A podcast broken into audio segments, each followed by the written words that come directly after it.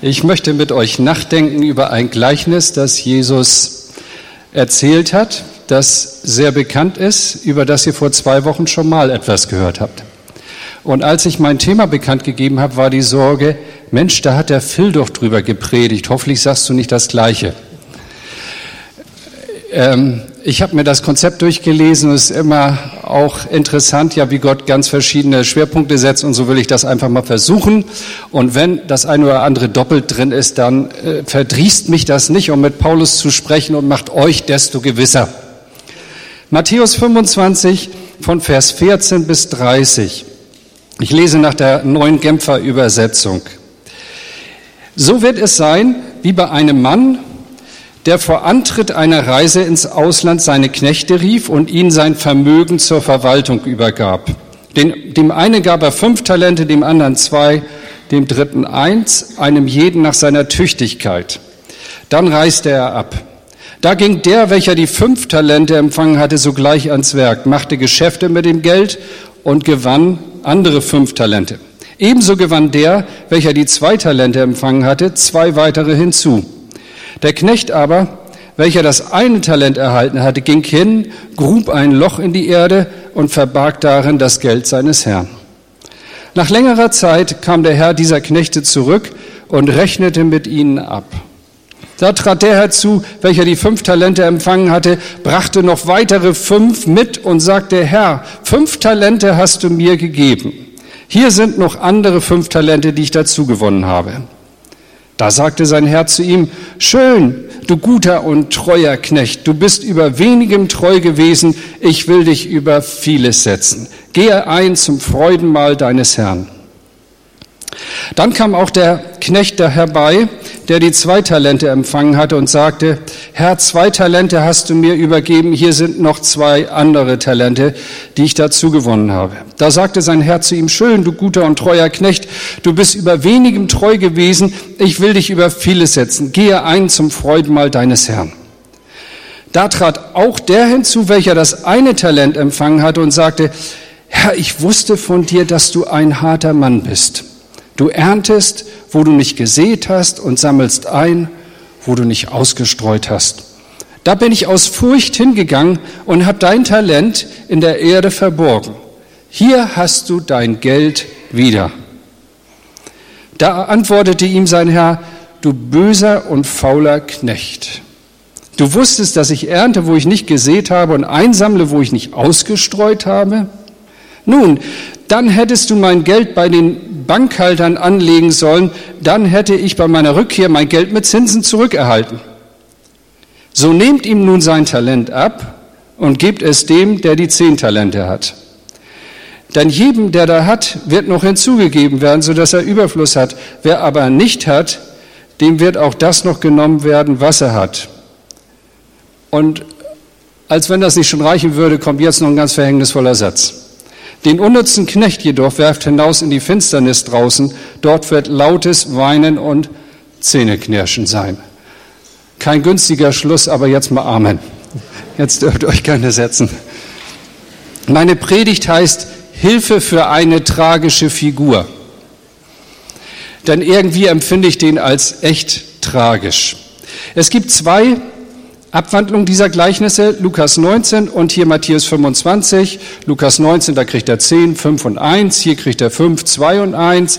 Also es ist ein bisschen unterschiedlich, unterschiedliche Situationen, in denen Lukas und Matthäus das berichten. Da könnt ihr gerne auch nochmal selber reinschauen. Das Gleichnis besteht eigentlich aus drei Teilen, einer knappen Verabschiedungsszene mit Übergabe von Verantwortung, das sind zwei Verse, einer relativen, äh, relativ kurzen Übersicht über eine lange Zeit zwischen Abreise und Wiederkunft des Herrn, auch zwei Verse. Und dann haben wir einen relativ langen Abschnitt, eine lange Schlussszene mit Abrechnungscharakter und das sind dann elf Verse. Also da liegt ja offensichtlich dann auch der Schwerpunkt, würde ich mal so sagen. Jetzt einfach von dem, wo lege ich den Schwerpunkt, wie viel erzähle ich darüber. Das Hauptaugenmerk, so ging es mir jedenfalls, richtet sich automatisch auf diesen sogenannten bösen und faulen Knecht. Aus kommunikationswissenschaftlicher Sicht müsste man das anders sagen. Aber ich will das jetzt gar nicht mal abmildern. Jesus erzählt das so, wenn wir sagen, ja, das war einer, der sich nicht so gut in Szene setzen konnte, der andere Gedanken hatte, ein bisschen alternativ war, ein bisschen, ja, war vielleicht einfach jemand, der nicht so geschickt war. Das würden wir alles besser akzeptieren, als wenn wir sagen, böse und faul. Ich habe irgendwie Mitleid mit dem. Das ist die erste Reaktion, wenn ich das lese. Für mein Gefühl des modernen Menschen kommt er irgendwie zu schlecht weg. Der landet auch schließlich in der Hölle. Finsternis und Zähneklappen ist immer ein Bild auf die Hölle. Also getrennt von Gott, ganz am Ende. Und ich habe mich gefragt, was hat der Kerl eigentlich verkehrt gemacht? War das denn so dramatisch? War er denn ein Dieb, ein Lügner oder irgendwie hat er denn Gott abgeschworen mit erhobener Faust und gesagt, mit dir will ich nichts zu tun haben, sieh, wo du bleibst? Irgendwie eine tragische Figur. Mit dem habe ich mich eigentlich nie identifiziert. Ich meine, wir sind die Guten, oder? Also ich zähle mich jedenfalls dazu zu den Guten. Und ich meine, trotzdem muss ich mir dieses Gleichnis mal so zu Gemüte führen und sagen, was hat das eigentlich mit mir zu tun? Wir gehören doch zu den ersten zwei Knechten. Wir streben doch an, irgendwann vor dem Herrn zu erscheinen und sagen, Herr, hier habe ich das, was du mir gegeben hast, vermehrt. Und wir scheuen uns alle davor, irgendwann in dieser Situation zu sein. Zunächst mal möchte ich mit euch über die Talente nachdenken. Wenn wir die Hinweise in diesem Gleichnis aufnehmen, dann stecken da für mich vier Grundsätze drin mit Blick auf diese Talente, die in der ganzen Bibel zu finden sind. Das erste, jeder Mensch, jeder Mensch, auch du und ich, wir haben irgendeine Gabe von Gott geschenkt bekommen. Ein Vermögen. Und dieses Vermögen ist unterschiedlich verteilt, komme ich gleich noch drauf. Das heißt, jeder ist von Gott gerufen und berufen. Manche Menschen machen unheimlich damit rum, was ist meine Berufung? Ich erinnere noch eine Szene im Jugendcafé mal, da ging es dann darum, dass der Abwasch gemacht werden musste. Und dann verdrückten sich einige mit der Bemerkung, das ist nicht meine Berufung. Also ich meine, Leute, manches muss man einfach machen, da ist Dreck, deswegen muss er weggemacht werden, da sind schmutzige Tassen, deswegen müssen die abgewaschen werden, da brauche ich keine Berufung für. Das gehört so ganz normal zum Leben. Da muss ich auch nicht für beten. Aber es ist ganz einfach zu beantworten, da wo deine Gaben sind, da ist auch deine Berufung, so einfach ist das. Was kannst du? Was hast du? Das ist das, was Gott Mose fragt. Was kannst du, Mose? Was hast du? Was hast du in deiner Hand? Tja, ein Stock. Aha. Jetzt nimm den Stock und jetzt streck deine Hand aus. Und mit diesem Stock kommt das zum Ausdruck, was in Mose drinsteckt, nämlich eine Führungsnatur zu sein. Ich habe ja so vor drei Jahren äh, auch nochmal so einen beruflichen Wechsel gemacht und dann war meine Grundausgangsüberlegung, was hat Gott mir eigentlich geschenkt? Was kann ich? Jetzt will ich jetzt hier nicht angeben oder so. Ich meine, das Problem ist ja, wenn man nur eine Gabe hat, dann ist es ja relativ einfach. Aber wenn man vieles kann und auch an vielem Interesse hat und neugierig ist und so immer unterwegs ist im Leben, dann ist es gar nicht so einfach, weil da muss man ja Prioritäten setzen. Dann passt ja vieles. Da habe ich mich gefragt, was kann ich? Ja, ich glaube, ich kann ein bisschen predigen also lehren, habe eine Akademie gegründet dann und dann kann ich auch leiten, also irgendwas muss das auch mit Menschen zu tun haben und so weiter. Ja, und von diesem Gedanken ausgehend, das ist meine Berufung, darin bin ich fest geworden in den ganzen Jahren. Und wenn du dich fragst, ich habe eigentlich gar nichts. Ja, du hast etwas von Gott geschenkt bekommen. Es mag viel sein in deinen Augen, es mag wenig sein. Gott bewertet das vielleicht ja auch immer noch anders. Aber hier heißt das, er rief seine Knechte und gab, hört mal, einem jeden und den anderen das. Also das heißt, alle Knechte sind irgendwie bedacht worden.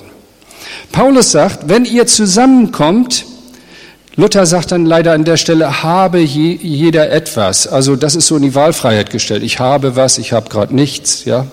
Sondern dann hat jeder etwas. Jeder bringt was mit. Und wenn du auch nicht auf der Bühne stehen kannst oder musizieren kannst oder vielleicht was machst, was auffällt jetzt im Sinne von Öffentlichkeit, aber du hast vielleicht die Gabe, jemand einfach ein gutes Wort zu sagen. ihn zu ermutigen, auf ihn zuzugehen. Vielleicht bist du ein freundlicher Mensch. Das sind die Leute, die am Ausgang stehen sollten und die Berufung hatten für Hello und Goodbye. So einfach ist es. Es gibt Leute, die gucken ungünstig. Die darf man da nicht hinstellen. Offensichtlich hat man nicht die Gabe. Ist euch vielleicht am Telefon auch schon mal so gegangen? Da ruft ihr irgendwo an und ihr denkt ihr, super Stimme. Und dann gibt es Leute, die haben einfach eine Stimme, da fällt dir alles aus dem Gesicht und der Hörer gleich mit. Ja? Ja, BFP.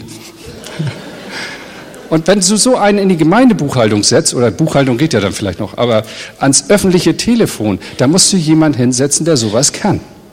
Das ist deine Gabe. Und wenn es nicht deine Gabe ist, dann müde ich auch nicht darum. Und das ist ein Elend, wenn die Leute immer das wollen, was sie nicht können. Nur weil sie offensichtlich damit ein Imagegewinn haben. Ich stand dann mal vorne, heißt das bei uns. Ja, aber du kannst nicht singen, also hast du da nichts zu suchen. Hier haben nur Leute was zu suchen, die singen können. Also hier vorne. Da unten kannst du grummeln, so viel du willst. Also das nennt man dann Mitsingen.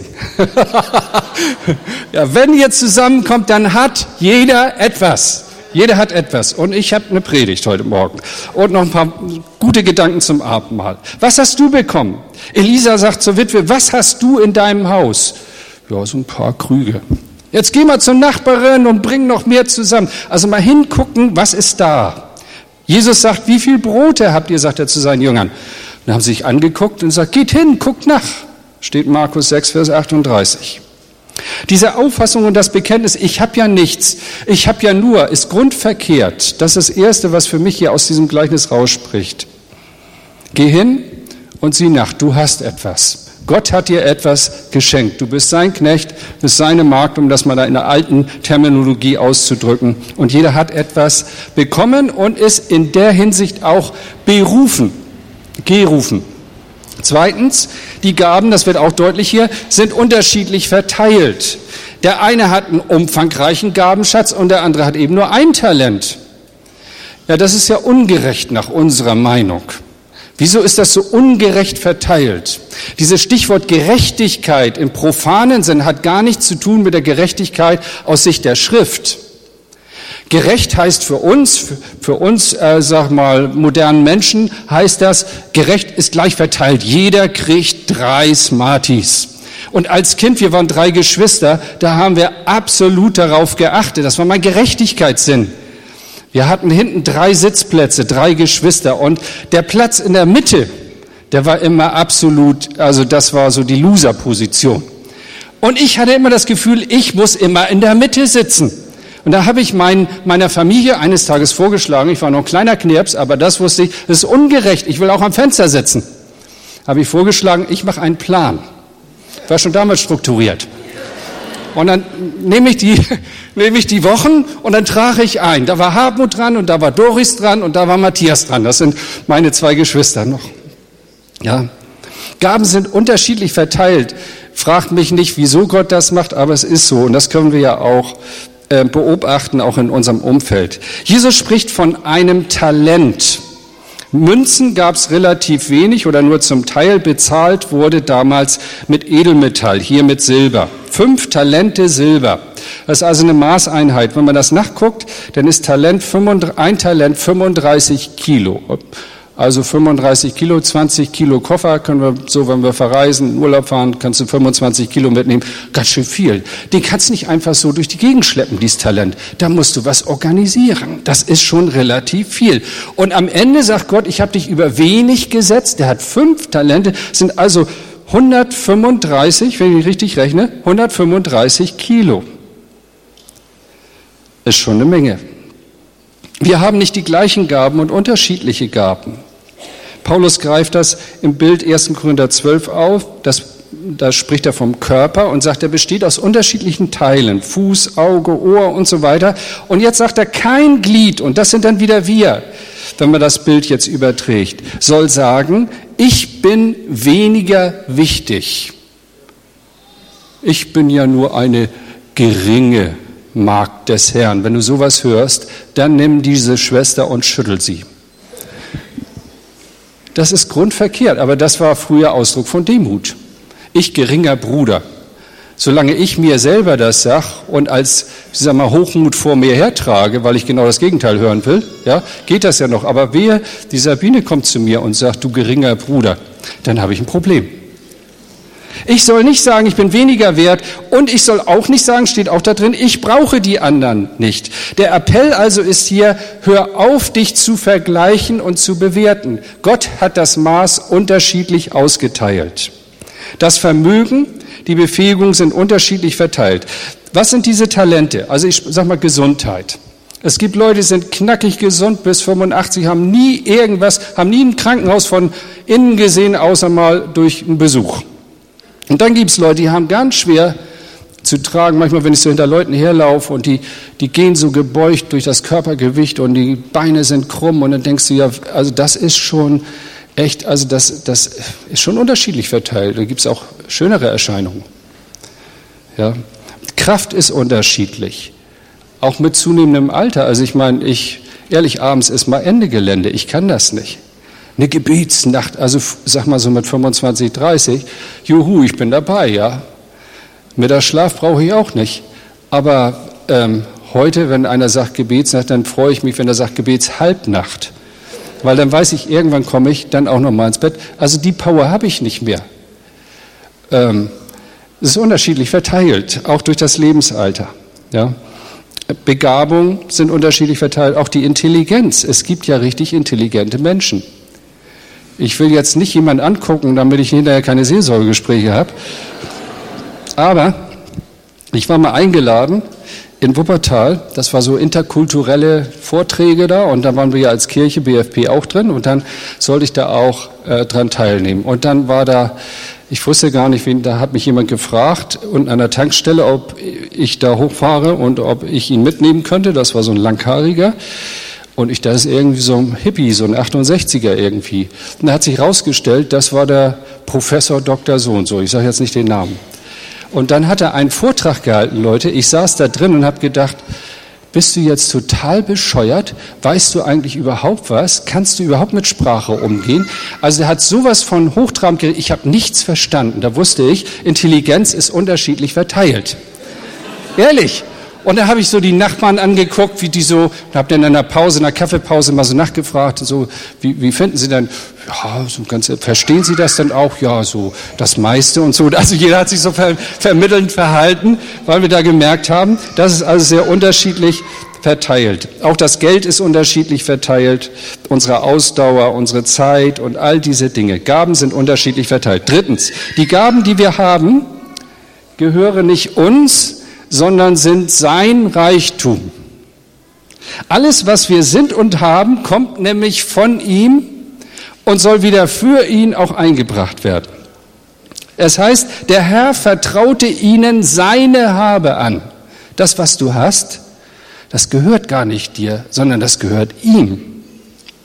Das war auch bei diesen drei Knechten unstrittig. Keiner hätte gesagt, die Gaben gehören mir. Ich kann darüber letztendlich entscheiden, so wie viele Leute heute sagen, über mir gibt es keine Instanz mehr. Ich bin das letzte Maß der Dinge. Das ist eigentlich Gott zu leugnen. Ja?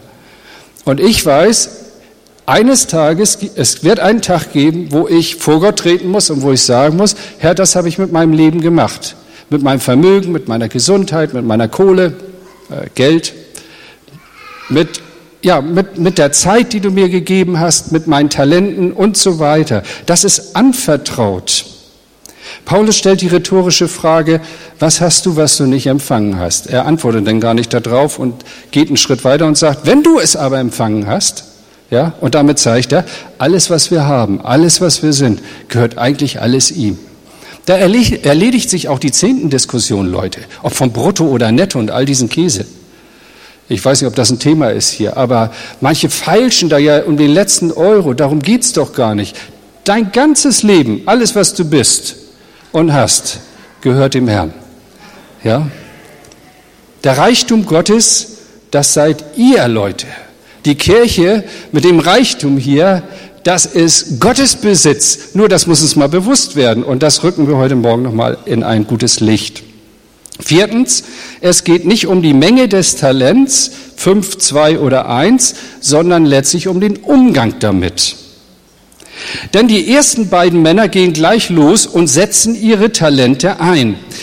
Ganz ehrlich, also da wird mir schwindelig. Ich bin ja auch Kassierer. Und ich sage, das ist ja ein bisschen, bisschen viel. Also ein bisschen konservativer kommt mir eigentlich entgegen. Das klingt ja fast wie Börse. 35 Kilo mal 5, also 5 Talente, 175 Kilo Silber. Die transportierst du nicht einfach so. Das musst du organisieren. Ab zur Börse, einsetzen. Irgendwie kam die gleich auf die Idee, damit was zu machen. Und der zweite immerhin noch 70 Kilo, brauchst auch schon Helfer, links und rechts, die dir tragen helfen. So viel Risiko. Wollen wir nicht eine günstigere Zeit abwarten? Und ich meine, das, das wäre jetzt interessant, die beiden mal zu fragen und sag, was wäre denn passiert, wenn die Kohle weg gewesen wäre? Ich meine, habt ihr darüber nachgedacht, Jungs? Ich habe mal eine Kollegin gehabt in meinem alten Leben, die hat mich eingeladen nach Hittfeld. Ich weiß nicht, ob ihr wisst, was Hittfeld ist. Das ist ein, ein kleiner Ort unterhalb von Hamburg.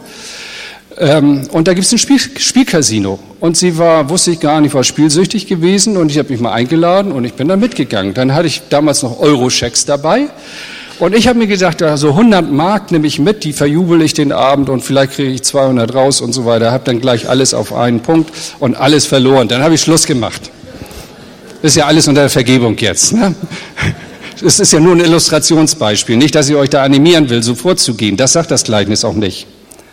Aber sie kam dann und sagte zu mir, kannst du mir nicht mal einen Scheck aufschreiben und so, ja, was, was, was machst du jetzt? Ja, höheres Risiko. Es ist ja nicht meins. Also denkt euch mal an diesen dritten Knecht mit dem ein Talent rein, 35 Kilo, okay. Das Geld gehört nicht mir, es ist ja seins. Also der hat ja durchaus ethische Bedenken, der Mann. Es gab ja auch keine Vorgaben vom Herrn. Was würde er sagen, wenn er eines Tages sagen müsste, alles eingesetzt, volles Risiko, aber tut mir leid, dicke Backen, alles weg? Ist es nicht besser, ein bisschen zu den konservativen Anlegern zu gehören, wenn so die Börse abstürzt, ja? Und ich wenigstens die Hälfte zurückgeben kann. Das wäre doch, das wäre doch, also ich glaube, da komme ich vor Gott besser mit weg. Der Fokus des Gleichnisses liegt aber nicht auf den beiden ersten Knechten, denn die beiden werden in der Erzählung eigentlich relativ zügig abgehandelt. Du guter Knecht und so, geh ein zu deines Herrn Freunde, ist er fertig damit. Ja, aber der, das Augenmerk liegt ja doch relativ umfangreich auf dem letzten. Wenden wir uns mal der Figur des dritten Knechtes zu. Da heißt es Vers 18, der Knecht aber, welcher das eine Talent erhalten hatte, ging hin, grub ein Loch in die Erde und verbarg darin das Geld seines Herrn. Also es war das Geld seines Herrn. Das war ihm bewusst. Und das ist mein zweiter Punkt eigentlich, das andere waren die Unterpunkte. Das, ähm, neben dem Talent möchte ich jetzt mal über dieses Loch mit euch nachdenken. Der hat ja eine ganz andere Strategie, eine Anlagestrategie, was er mit seinem Leben oder mit dem Besitz macht. Als Kassierer ist der mir eigentlich zunächst sympathischer. Nirgendwo lese ich, dass er ein Dieb ist, dass er ein Betrüger ist, er hat die Haltung, es ist Geld meines Herrn und ich muss Rechenschaft geben. Wir würden sagen, so einen kannst du in der Mitgliederversammlung wählen. Der geht doch verantwortungsbewusst mit dem Geld um. Ein konservativer Bruder. Er tritt vor den Herrn und gibt zurück, was ihm nicht gehört.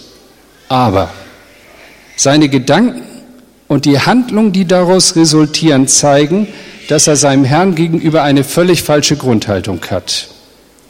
Er gräbt ein Loch. Warum? Weil er ein festgefügtes Bild von seinem Herrn hat, von Gott hat, das von Angst geprägt ist. Ich fürchtete mich. Deshalb ging ich hin. Leute, und das ist, das, da gibt es so Ängste in unserem Herzen, die uns dann zum Handeln motivieren und nicht immer zum richtigen Handeln. Denn seine Vorstellung, sein festgefügtes Bild von Gott, dieses angstgeprägte Bild, war, dass das hat er verinnerlicht. Ich wusste, dass du ein harter Mann bist. Und jetzt frage ich dich mal, was weißt du über Gott? Sitzt eine alte Schwester vor mir, schon lange beim Herrn ist, und sagt so, erhebt ihren knöchrigen Finger mit über 90 und sagt, Bruder Knorr, Gott guckt nicht durch die Finger. Boah, ehrlich, da lief mir eine Gänsehaut runter und dann dachte ich, ja, was hat die für ein Gottesbild so? Und was ist eigentlich mein Gottesbild? Wir als Pfingstler sind ja so mehr verortet im Triumphalismus, nennt man das fachlich. Also bei uns klappt immer alles. Wir sind immer laut. Und eine Frau sagte mal zu mir, geht das bei Ihnen auch immer so? Also Hände hoch, ja? Nicht so, ich erschieß dich, sondern Hände hoch, weil man jubelt. Und wenn man so die Leute in der Anbetung beobachtet, dann, dann, dann, dann ist das so geprägt von einem bestimmten Gottesbild. Und dann gibt es Leute, die schauen dann auf die Erde. Die schlagen sich an die eigene Brust. Und wenn du den Leuten zuhörst beim Beten, dann ist das sehr unterschiedlich. Wir haben ja demnächst ein Seminar hier, jetzt mache ich einen Werbeblock. Warum gibt es so viele Kirchen? Und da steht die Frage dahinter. Ich kann euch sagen, warum. Weil wir alle von einem unterschiedlichen Gottesbild geprägt sind und von einem Frömmigkeitsstil, den wir auch irgendwo leben wollen. Und deswegen kommt einer, der, sage ich mal, mit diesem Bild durch die Gegend läuft, in der Pfingstgemeinde nicht so gut klar. Der fällt auch auf. Der betet nämlich anders. Weniger triumphal. Du kannst, du willst, Herr, du bist da. Oh, ist das stark, geil. Und ich weiß nicht was. Das sind ja ja, also ich, ich habe gestern ein Video gesehen von einer, einem Jugendabend mit Breakdance und allem drum und dran. Ey, da geht voll die Post ab. Das ist triumphal. Mein Gott kann, mit Gott kann ich das. Und da haben wir auch unsere Lieblingsbibelverse. Aber wenn das dann mal nicht eingelöst wird, dann gehen wir mehr zu einem kontemplativen Seminar und fragen Gott, warum das alles nicht funktioniert hat. Ich wusste, dass du ein harter Mann bist. Ich habe das auch bei mir zum Teil entdeckt. Das ist ja nie in Reinkultur, was ich jetzt hier zeichne. Und ich frage mich auch, Leute, kann man Menschen eigentlich so ein Gottesbild verdenken? Und ich bin für mich zur Antwort gekommen, nein, kann man eigentlich nicht. Wie kann ein liebender Gott so etwas zulassen? Jetzt nehme ich mal ein Beispiel. Da sehe ich im Fernsehen vor einigen Wochen einen Mann aus Malaysia, der ins Mikrofon und in die Kamera spricht und schaut und sagt, das, was wir als Familie erlebt haben, das gibt es eigentlich gar nicht. Denn da ist ja vor einigen Wochen ein Flugzeug am Himmel verschwunden und bis heute nicht aufgefunden worden. Sogenannter Fluch MH370. Und in dieser Maschine saß ein Teil meiner Familie, sagt er. Allein das zu verarbeiten, hätte mich schon sehr viel Kraft gekostet. Wie bringt man das in Verbindung mit einem liebenden Gott, der auf einmal einen Teil der Familie wegreißt? Beantworte mir das, lieber Gott. Und, oder lieber lässt er dann, Gott, ich will eine Antwort. Und er sagt, als wenn das noch nicht genug war, sitzen in dieser Maschine MH17, die dann über der Ukraine abgeschossen wird, ein zweiter Teil der Familie und stirbt durch den Abschuss dieses Flugzeug. Innerhalb von wenigen Wochen zwei Katastrophen im Leben. Wenn ich diesen Mann frage und der mir sagt, ein Gott der Liebe, da kann ich nicht dran glauben. Und meint ihr, dass der mehr gesündigt hat als wir? Das glaube ich nicht. Wir haben ja dann immer gleich Erklärungen dafür. Das ist ja auch typisch für unser Weltbild. Wir können ja alles erklären. Wir sind ja aufgeklärt. Der Analytiker, der schaut sich den Gott der Liebe an und sagt, nee, ein Gott der Liebe, so ist er nicht. Er ist hart. Er ist uninteressiert. Er ist tot. Oder wie ein Mann mal auf der Straße zu mir kam und stand, ich stand da mit so, einem, äh, mit so einem Bücherstand und dann kam auf mich zugeschossen und sagte, können Sie mir erklären, warum Gott mir mein Kind weggenommen hat?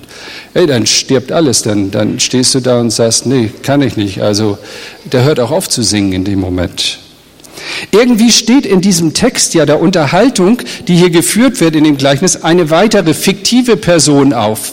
Und Gott sagt dann, so, ich, das interpretiere ich jetzt, wenn es denn so ist, sagt er zu dem Knecht, dass ich hart bin, wenn das dein Wissen über mich ist, wenn das wirklich fest zementiert in dir ist, warum hast du dann nicht gegengehalten? Warum bist du nicht aufgestanden wie Hiob und hast gesagt, an meinem Gott halte ich fest? Warum bist du nicht gegen angegangen? Warum hast du nichts dafür getan? Du hast dich einfach ergeben. Eigentlich werden hier so drei Typen von Menschen beschrieben. Einmal der Atheist, rein sprachlich, der sagt, ich komme zu dem Schluss, es gibt keinen Gott der Liebe, das ist meine Beobachtung. Und mit solchen Leuten, sage ich euch, ist Gott schon immer fertig geworden. Mit denen hat er kein Problem. Mit den Opponenten, mit denen, die sagen, Herr, wenn es dich wirklich gibt, dann müsstest du anders machen. Das halte ich dir vor. Und Gott fordert ihn geradezu dazu heraus und sagt, wenn das denn so ist, warum hast du es nicht gemacht? Ich glaube, dass Gott kein Problem hat, auch mit unserer Opposition als Mose ihm den ganzen Kladderadatsch vor die Füße geworfen hat oder als ich einmal in unserem Wohnzimmer um den Tisch marschiert bin und habe gesagt, Gott, hier ist die Berufung, ich habe keinen Bock mehr, mich mit deinen Leuten rumzuschlagen, die nichts anderes zu tun haben, als irgendwelche Fehler zu finden. Meinst du, das macht Spaß? Und da hat Gott zu mir gesagt, ich rufe dich trotzdem. Und dann muss ich mich entscheiden. Versteht ihr? Gott kann damit umgehen, auch mit dieser Art von Kritik. Gott kann auch mit dem Atheisten umgehen. Der ist für ihn gar nicht so das große Problem. Die zwei handelnden Diener, die lobt der Herr sogar. Aber dann den einen mit dem Loch, dem begegnet er hier anders. Seht mal, das sind die Leute, die ein Bild von Gott haben, das irgendwo vergraben ist. Niemand kennt die Stelle. Bist ja auch alleine hingegangen, hast deinen Fund vergraben. Da kommt niemand ran, das weiß auch wirklich niemand, das korrigiert auch niemand. Das sind Christen, die wissen, es gibt einen Gott, ja, irgendwie hat er mich beschenkt, die Predigt vom Knorr ist auch soweit in großen Teilen in Ordnung. Es gibt auch einen Tag, da wird der Herr wiederkommen, ja, also dann haben wir ja Advent wieder, dann wird auch mal wieder darüber gepredigt und so. Das wissen die alles, die sind so abgeklärt, die sind 20, 30, 40 Jahre unterwegs und ich, zu der Kategorie gehöre ich ja auch schon. Aber da gibt es keine Handlung mehr, da ist keine Spannung mehr drin, keine Risiken, nichts Liebendes, sondern nur Dogmatisches. Ich wusste. Was weißt du über Gott? Stell das mal in Frage. Ich schüttel da mal an dir heute Morgen. An dieser, an, an dieser Überzeugung, die du irgendwo hingetragen hast und festzementiert und in einem Loch versteckt. Ein Schatz, der eigentlich eingesetzt gehört, im Paralleltext heißt es, er wickelte das in ein Tuch, das war ihm sogar kostbar. Also mein Glaube, das ist mir heilig. Ja, ich gehe schon sonntags in die FCB. Aber mitarbeiten, einsetzen. Ach, weißt du, jetzt lass mal die Jungen ran. Wir haben uns früher auch eingesetzt. Hey, wo ist diese mittlere Generation, die völlig in der Versenkung verschwunden ist? Wo sind die Rentner, die nicht nach Mallorca fahren und da ihr letztes Geld ausgeben, sondern sagen, ich bin noch heiß. Ich setze noch was ein. Ich will das Risiko. Diese Generation darf nicht zum Teufel gehen, sondern wir wollen sie für Jesus gewinnen. Wo ist diese Spannung, Leute? Ich will euch damit nicht ausschimpfen, ich will euch herausfordern mit diesem Gleichnis. Da gibt es sonst keine Handlung mehr, keine Risiken. Nachfolge, ich nenne das mal so, gut temperiert. Nachfolge mit Reserven im Hintergrund. Wir kaufen uns alles Mögliche und eigentlich gehört es dem Herrn hey, Gemeinde bauen, für Jesus da sein, brennen bis auf den letzten Tag, wo der Herr wiederkommt. Meinst du, er wird den Glauben auf dieser Erde finden?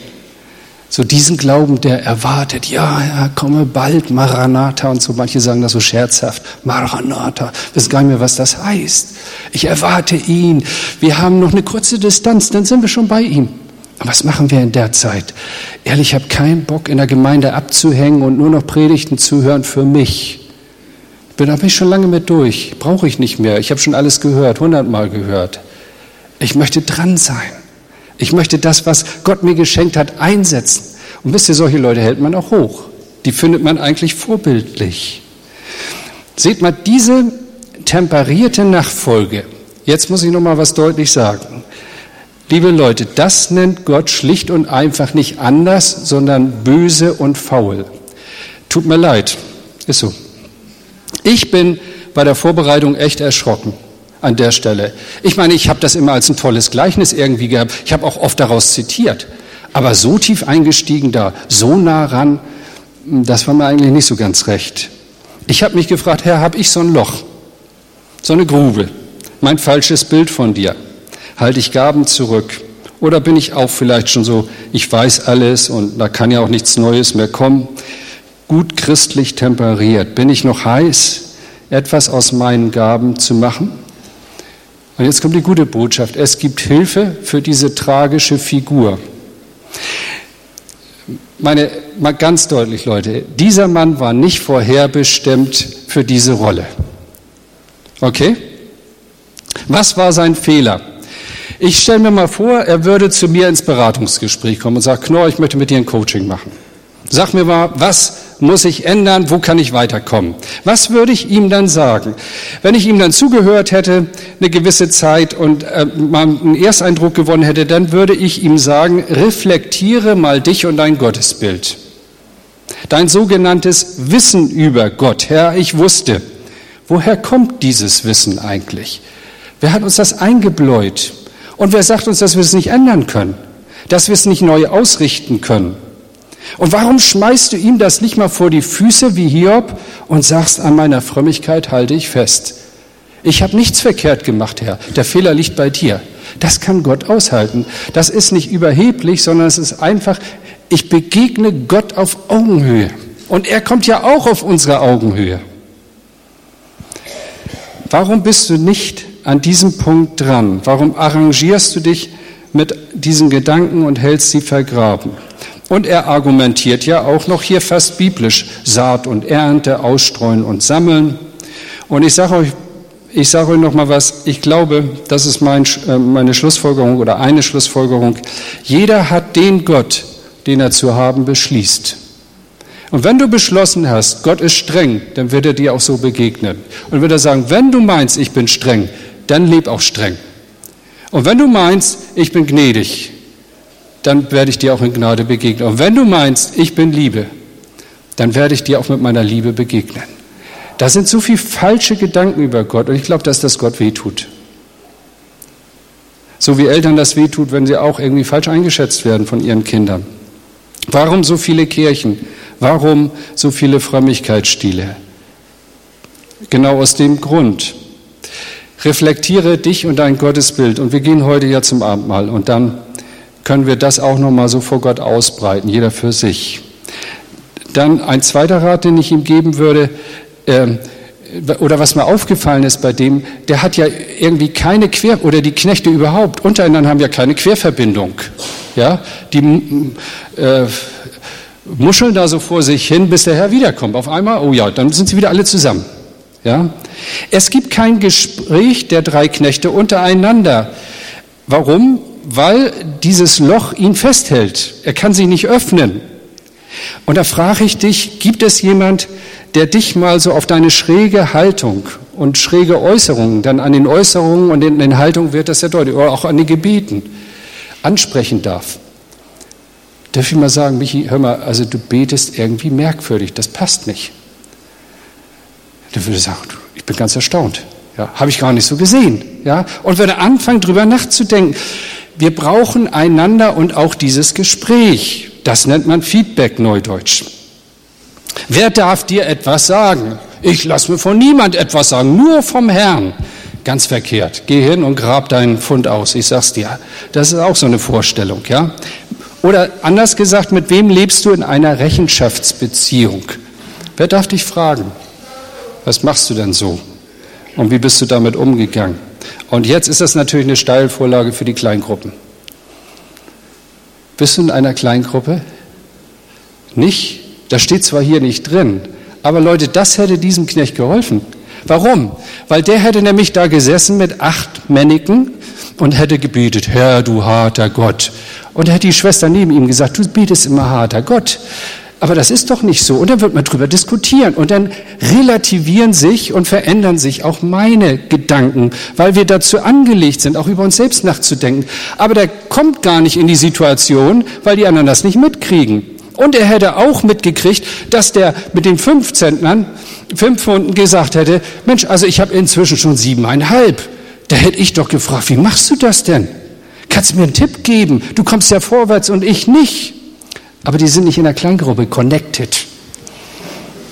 Die sind nicht verbunden miteinander, ja? Und da wäre das alles aufgefallen. Und da hätte man gemerkt, okay, hier, wir sind auf dem Weg und helfen uns gegenseitig, all diese Vorstellungen, die nicht gut sind, zu begraben. Das heißt, du brauchst deine Mitknechte. Du brauchst ihr Wort und ihre Ideen, ihre Korrektur. Und ich sag mal so, je weiter man in der Leitungshierarchie auch einer Gemeinde aufsteigt, desto nötiger ist das weil desto weniger Leute trauen sich dir das zu sagen. Und ich habe in meiner Gemeinde damals habe zwei, drei ältere Brüder, gestandene Leute, vor denen ich, vor denen ich geistlich auch Respekt hatte, gesagt, ihr habt ein Mandat, einzeln. Und ich bitte euch, wenn ihr seht, ich bin zornig und ich führe die Gemeinde im Zorn, dann kommt zu mir und sagt mir das. Wenn ihr hört, dass ich überheblich wäre, ich habe ja keinen anderen Schutz. Ich will ja weiterkommen. Ich will doch dem Herrn Freude machen, weil er seine Freude mir geschenkt hat. Du brauchst deine Mitknechte. Sonst entwickelst du dich schräg und am Ende stehst du als Loser da. So, und noch ein Tipp. Solange unser Herr nicht wiedergekommen ist, kannst du alles ändern. Ich habe gestern ein Buch in der Hand gehabt, das fand ich richtig genial. Der Titel, und dann bin ich da mal so durchgegangen, und der Titel lautet, Es ist nie zu spät für eine glückliche Kindheit. Also das fand ich, also besser kann man es eigentlich nicht sagen. Ja? Es ist nie zu spät für eine glückliche Kindheit. Es kommt nämlich auf die Bewertung an. Das war so der Inhalt, wenn ich das mal so ganz kurz ähm, überflogen bin. Ja, das heißt, es ist nie zu spät, das zu ändern. Es ist erst zu spät, wenn der Herr sagt, und jetzt tritt vor mich und leg Rechenschaft. Dann kannst du nichts mehr ändern. Und das ist doch Hoffnung für eine tragische Figur. Ja, mag sein, dass wir Zeit verloren haben und dass wir schon alt geworden sind. Mag sein, dass es keine große Verzinsung mehr geben wird, aber wenigstens ein bisschen. Und ich glaube, wenn das der Fall wäre, dann könntest du mit einem guten Gewissen und mit einer großen Freude vor deinen Herrn treten und sagen, ich habe fünf Zentner bekommen und ich habe fünf Milligramm dazu gewonnen. Und dann würde er zu dir sagen, du feiner und treuer Knecht, geh ein zu deines Herrn Freund, weil du eine andere Haltung hast, weil du ihn nicht mehr als, als bösen, harten, ungerechten äh, Gott siehst, sondern weil du ein anderes Bild hast, das von Barmherzigkeit und Gnade geprägt ist. Und deswegen möchte ich mit einem Appell auch schließen. Geh heute hin und grab dein Fund aus. Du weißt, wo es vergraben ist. Und wenn du jemand brauchst, der dir hilft dabei, dann such dir jemand, der dir dabei hilft. Öffne das Loch und ändere deine Haltung. Gott stellt sich aktive Christen vor, die mit dem, was sie haben, eifrig arbeiten. Er versteht Treue nicht statisch, zum Beispiel, dass du treu bist, das ist wichtig, und treu den Stuhl warm zu halten. Und treu, ja, ich gebe immer schon 100 Euro und deswegen gebe ich auch weiter 100 Euro. So, das, das ist nicht das Ding. Treue ist was äh, Dynamisches, ja. Es geht bei der Treue nicht darum, dass ich etwas vergrabe und unterlasse, sondern ich bringe mich ein, verändere deine Sicht. Unser Herr ist noch nicht wiedergekommen, er wird wiederkommen. Und dann stehen wir alle vor ihm. Und wenn die Predigt heute ein bisschen mithilft, dich aufzurütteln, dann freue ich mich, weil sie hat mich auch aufgerüttelt. Ich gesagt, ich will heiß sein. Ich will mein Loch öffnen, meine Vorstellung. Neulich kam eine Frau zu mir und sagte zu mir, ich bete schon 20 Jahre, dass der Herr zu mir redet und er hat nicht zu mir geredet. Das sage ich, woher weißt du das? Geh hin und hol deinen Fund aus dem Loch und vergrab das nicht länger. Du zementierst das ja immer noch fester, ja, und machst die Erde und stampfst sie fest. Wer sagt dir das denn? Und habe versucht, sie so heilsam zu erschüttern, wie man das so positiv sagt. Das Schlimmste ist, wenn du bei deiner angstbesetzten Haltung bleibst. Das darfst du nicht. Du brauchst Beziehung, du brauchst Gemeinde, du brauchst Kleingruppe. Lass zu, dass andere dich fragen, dir Vorschläge machen, dich mit deinem gepflegten Loch aus deiner Rechtgläubigkeit immer wieder herauszuholen. Amen.